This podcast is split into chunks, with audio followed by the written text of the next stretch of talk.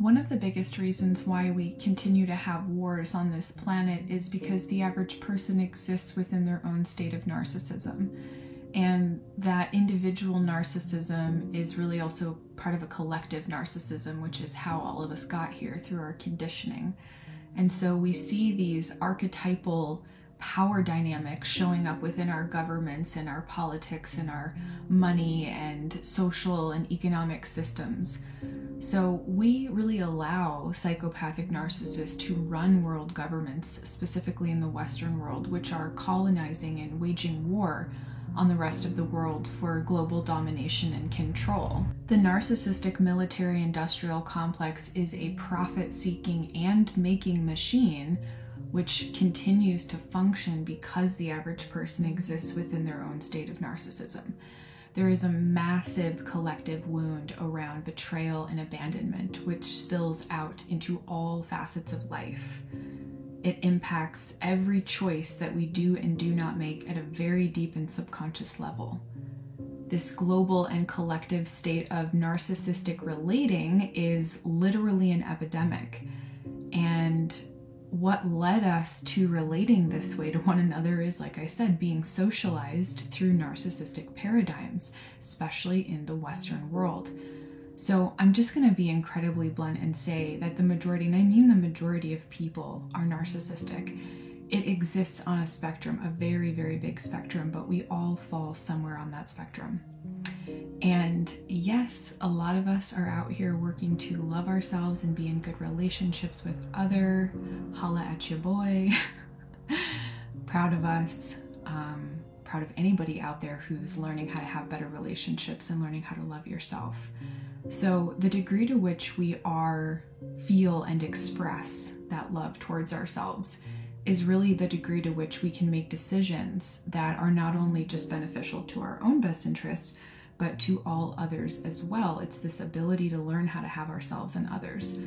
We have all been conditioned by our experiences, which tell us on a very subconscious level how we feel about others and how we act in relationships whether that's a relationship to a friend, child, parent, lover, animal, the environment, somebody from another culture, race, gender, religion, politics. And so we're all running around with these core wounds around quote unquote others.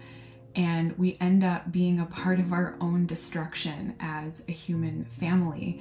And we do this by reenacting our wounds of separation with one another. And our healing is in enacting our reconnective experiences with one another and truly unfurling the truth within ourselves. This is the greatest task of our time love, true love, the ability to take another person as a part of yourself while also not abandoning your own best interest, assessing compatibility, and finding win win scenarios.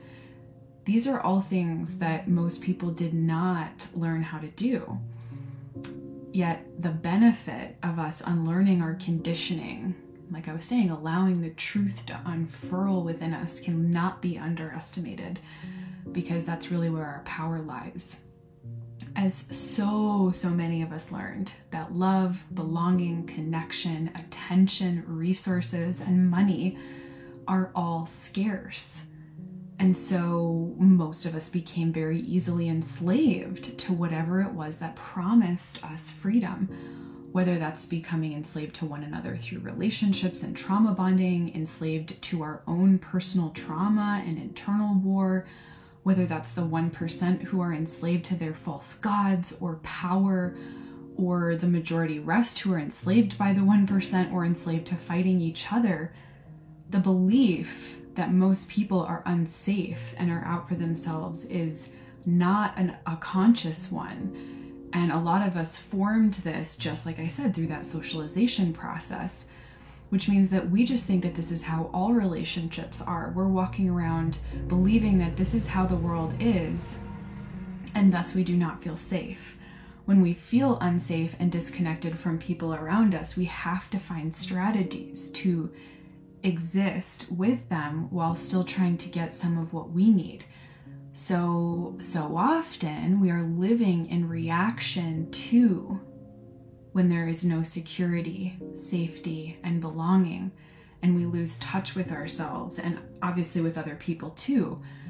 So, you see, when you exist in a parallel perceptual reality from another person, but you already subconsciously know or believe that they're not going to be able to perceive you, you cannot trust that person. Because how can you trust somebody who can't perceive you? If somebody cannot see you, hear you, or feel you, they cannot actually love you, which means they could actually hurt you and not realize that they are doing that. So it's very healthy for us to try to remove ourselves from a situation where somebody could harm us. But like a caged animal, we often retaliate with one another or we try to strike first to protect ourselves if we fear that we are in danger.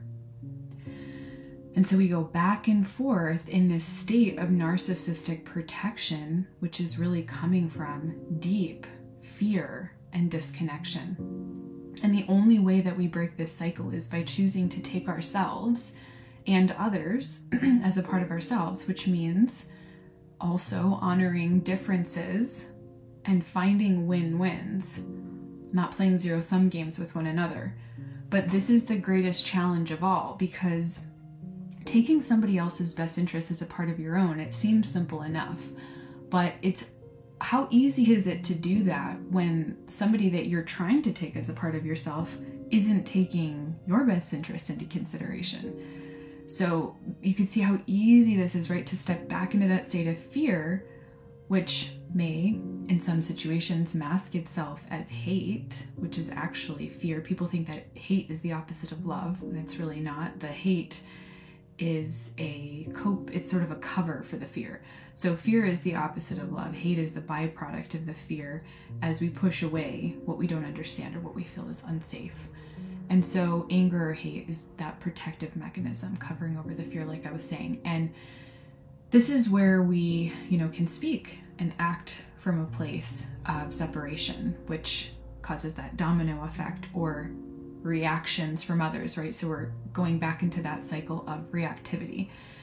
And it's really through stepping into the seat of awareness, into the observer, that we can start to see how we've turned against ourselves and one another and see that the only way that we are ever going to truly find peace on earth is if we really learn how to love and understand and embody what that actually means and it isn't just this pleasant process. It is, like I was saying, this may seem simple, but this is truly the greatest challenge of all. And yet, somehow, we are perfectly suited for this challenge. If only we remember who we are.